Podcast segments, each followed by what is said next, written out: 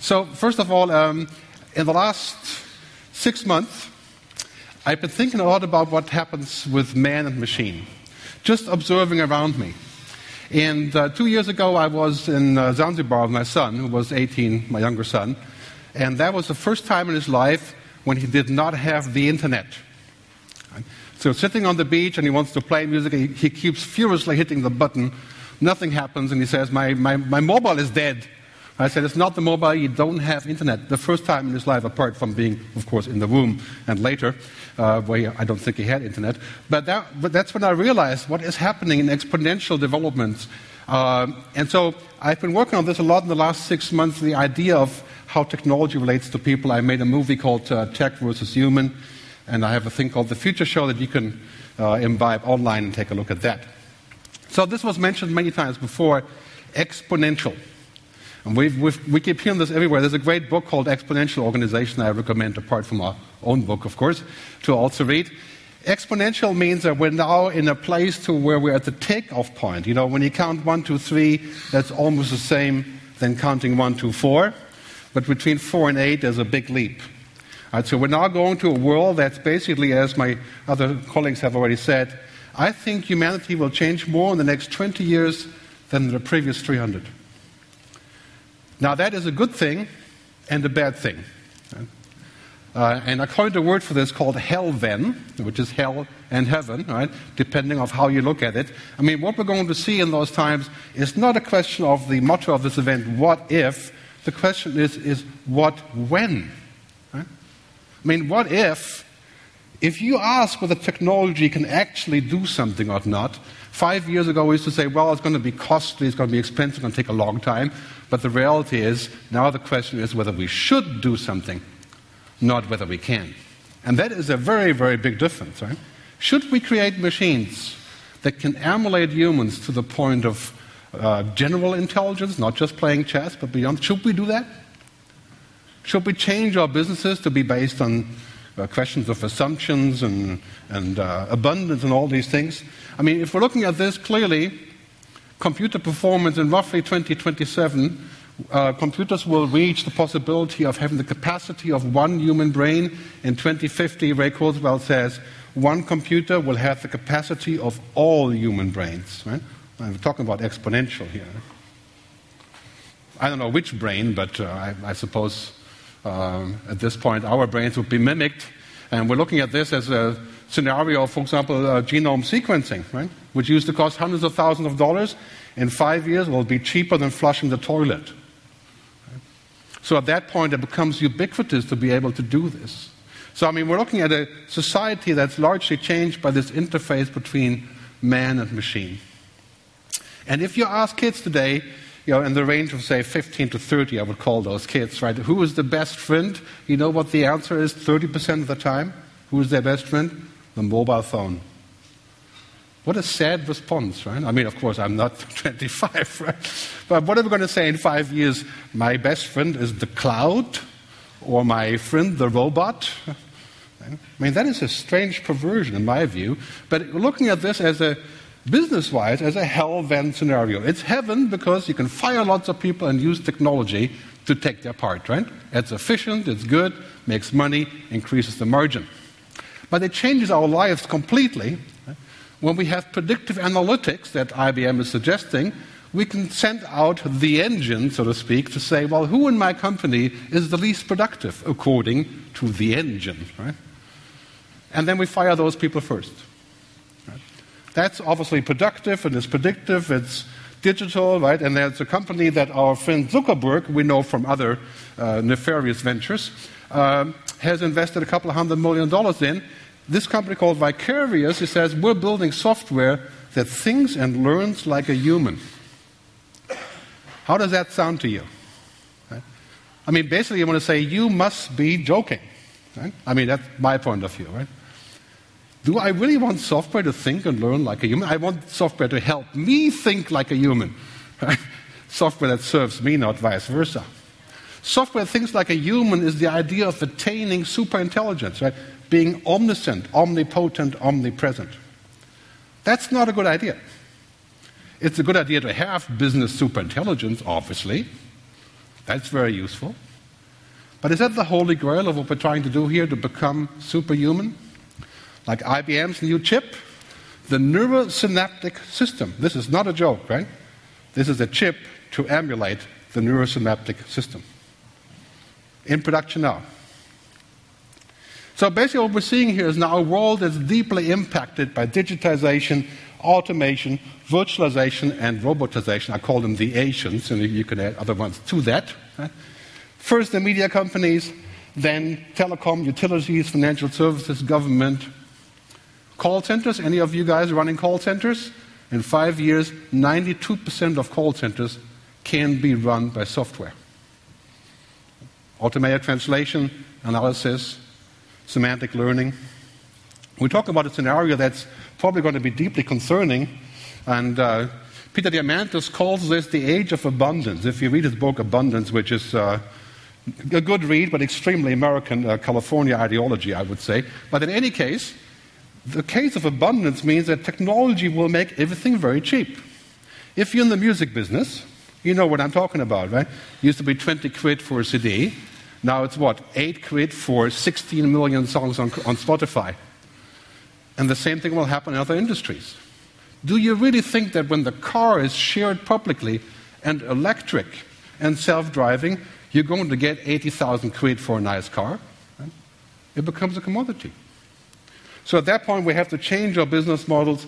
We have to think about what happens here. This great chart by uh, Kleiner Perkins, Mary Meeker, comes out once a year, famous for her slideshows. She says one really important thing in the 160 page document that she makes every year. Right? That's basically that non routine cognitive jobs, that's very good language here, fits perfectly, has exploded. If you're looking at the green line, right, that's most of us are doing non routine cognitive jobs. Right? But see what happens with those jobs. Right? Basically, non routine cognitive jobs are now, according to research, in 10 to 25 years, financial advisors, for example, that do this kind of work will also be replaced. Automation is moving up from the blue collar to the white collar, and that's us and our kids. And I think it's not all a bad thing because there will be plenty of new things that we can do there, but basically, technological unemployment is real. This time, it's real. It has always been considered a threat, even in the industrial age, right? This time, it's real and it's exponential. Martin Luther King already talked about the uh, basic income guarantee. We may end up there faster than you think. I think this could be very liberating. Imagine you wouldn't have to work for money, but work for something that you really want to do, which is not always the same. I'm, I'm lucky in my job it is. Right? But how many of us, let's be honest, have in the past worked like robots? for the jobs. Those jobs would no longer be required. We're talking about situations like autonomous vehicles where we're seeing quite clearly how quickly that is happening. But do you really think in 10 years you can hop in a car somewhere in Norway and have it drive you to the polar circle by itself? Doubtful. Because it takes tens of thousands of things for that to work. What we're going to see, rather than artificial intelligence here, um, is what I call intelligent assistance, the reverse. And that's a great business. So if you're in business, you should shoot for that first. Intelligent assistance and augmentation, making your service better using intelligent technologies. And that is roughly a a six trillion dollar market. And uh, lots and lots of research on this showing the intelligence that we used to want. For example, this is an example of Siri. Right? Three years ago, where you say, I think I have alcohol poisoning, and Siri gives you more liquor stores. Right? Now, that is truly intelligent. But what happens in the future, of course, now this is becoming very, very powerful. The latest demo of Siri uh, two weeks ago at the Apple event, absolutely mind boggling. Look at this growth in the Financial Times, right? Growth in digital assistant systems. It'll be there for media, for banking, for infrastructure, for logistics, for transportation. That's a great and, and big business, much more tangible than uh, true artificial intelligence. But here's a question I have for you Would ubiquitous digital assistants make us utterly lazy and useless? Well, chances are, for example, if you could just walk down the street and, and the assistant would tell you what you should read first, where you should go eat, who you may want to get to know to marry later because the DNA has a match and so on and so on, right? That will basically disable our own functionality. Just like the cab driver can no longer even drive around the corner without the Google Maps. Is that a bad thing or is it inevitable? Here's a quick clip by a company called Jibo that's proposing exactly this. This is your house. This is your car. This is your toothbrush. These are your things. But these are the things that matter. And somewhere in between is this guy. Introducing Jibo, the world's first family robot. Say hi, Jibo. Hi, Jibo. I'll spare you the rest, right? But the clip is proposing actually that this, this machine is not a robot, it's a friend, right? Makes you wonder what else it would do if you're not watching. Right? But, anyways, I mean, what, what is happening here? Clearly, the future of work will be the question will we write on top of technology or will it write on top of us? That is a key question. That's not a marginal question. Right? And that is what we have to decide right now. We have to decide what is okay and what is not okay. Should we be turned into technology because it's a better fit for those providing technology? Because it makes trillions of dollars? The singularity feedback loop, so called, suggests that once you implement enough technology, it can implement and improve itself, called recursive improvement. That would be worse than any kind of nuclear incident. Because we're talking about technology that essentially amplifies itself. What about the social contract? Will a machine or a software know anything about our social contracts, those marginal things called, called love, emotions, uh, mistakes, lies, accidents, serendipity? Should we erase all of this because it's a better fit with a machine? We do need a contract for artificial intelligence, a social contract based on this, because we do have a non nuclear non-proliferation agreement called the NPT, right? To, to help with that, but we don't have that here. So that's a very big discussion that I think we should have. As my good friend Sophocles said a couple of years ago, nothing vast enters the life of mortals without a curse. I, I kept out the out. It's a Freudian, Freudian spelling here, right? Without a curse, of course. Sorry about that. But here's a key question, right? Will these technologies be nuclear weapons or nuclear energy? I mean, you could argue if nuclear energy is positive. I would say maybe sometimes it is, right? But technology is 98% the same. How do we actually do this in the future? How do we put this together? So let me ask you a question. What do you believe in? Do you believe in this? Technology is a fix for everything.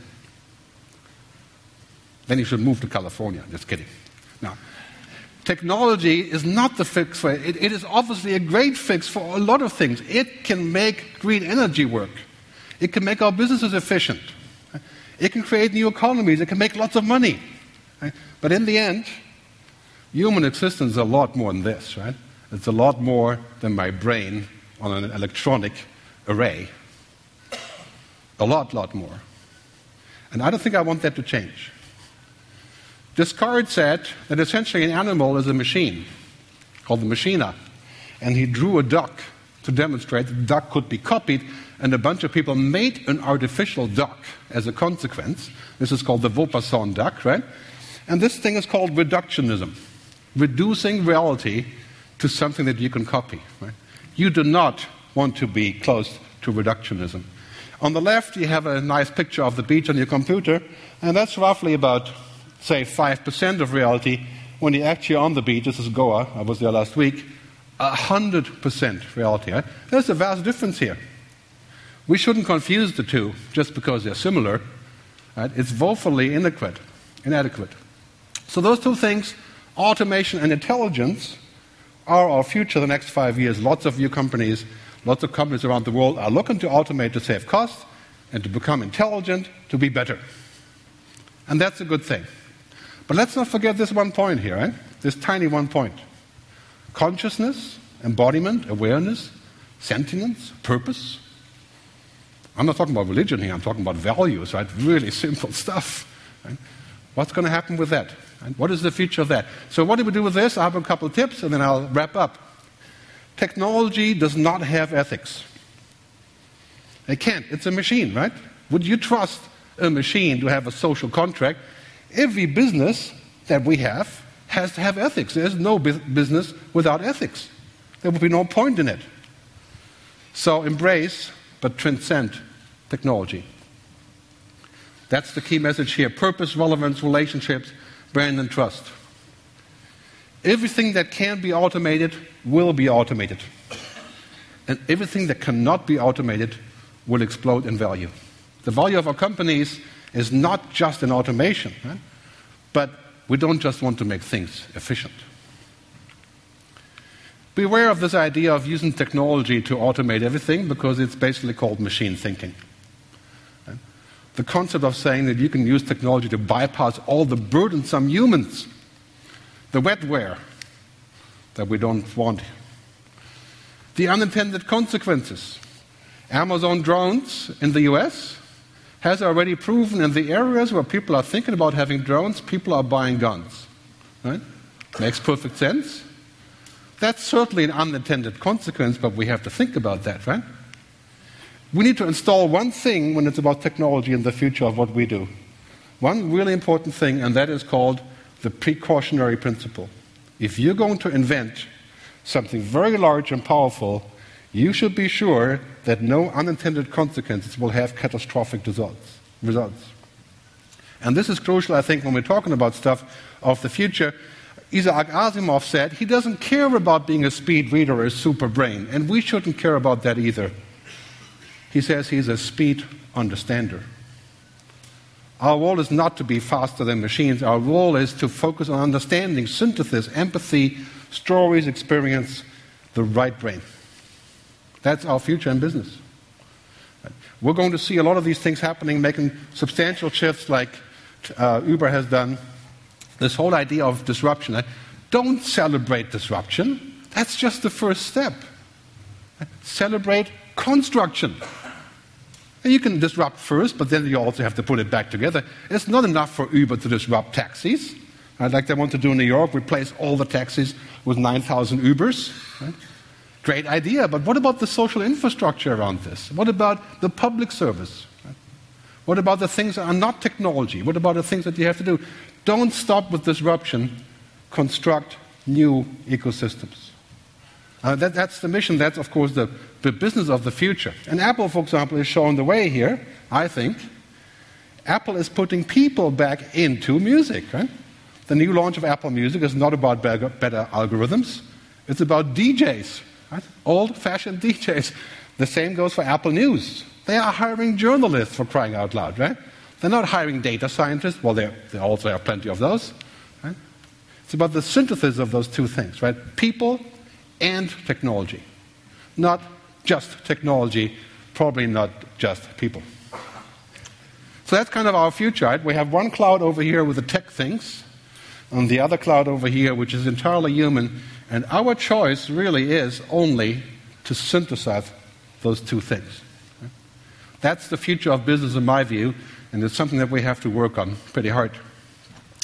Balance, man and machine. And the other day, somebody complained, so I put in woman and machine. Uh, so balance those two things. And I'll, I will skip ahead because I'm pretty much out of time.